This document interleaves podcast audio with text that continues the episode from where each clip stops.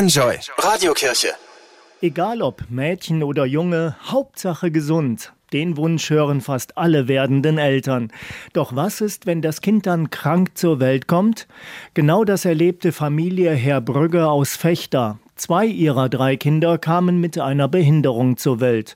Und mit so einer Situation erstmal fertig zu werden, das ist nicht leicht, sagt Vater Heiner. Bei Lisa war es schon erstmal ein großer Schock. Ja, bei Marie kriegten wir es dann ja auch sofort mit, dass das nicht in Ordnung ist, so wie es ist. Wie will man das alles bewerkstelligen?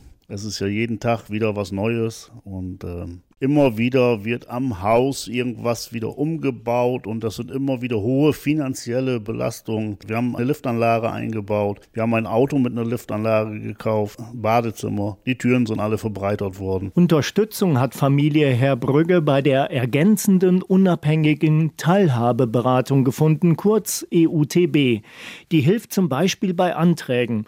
Da kommt es auf jedes Wort oder jeden Nebensatz an, der entscheidet, ob die Krankenkasse einem Geld gibt oder nicht.